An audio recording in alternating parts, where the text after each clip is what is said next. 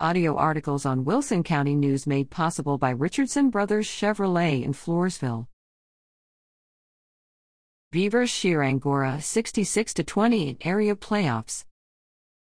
The Falls City Beavers beat the Rocksprings Angoras in the area championship game November 19, 66 20.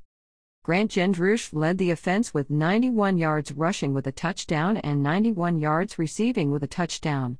Cody Arisola scored a rushing touchdown on 69 yards rushing and a receiving touchdown on 50 yards receiving. Cole Thomas rushed for 82 yards and two touchdowns. Luke Schaffer passed for 170 yards and three touchdowns. Jackson Pipe scored on a 29 yard pass reception.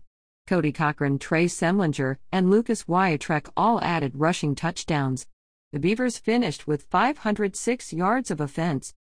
Tristan Niedenberger led tacklers with 11 tackles.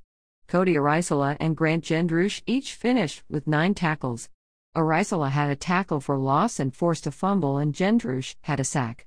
Caleb Cavalier ended with 8 tackles, including one for a loss and a fumble recovery. Cade Ratliff added seven tackles and a fumble recovery. Luke Schaffer added six tackles and an interception. Tackles for loss were also recorded by Jackson Pipes, Wesley Molina, and Aiden Gates. The Beavers will play in the regional semifinals on Friday, November 26, against El Dorado at Gupton Stadium in Cedar Park.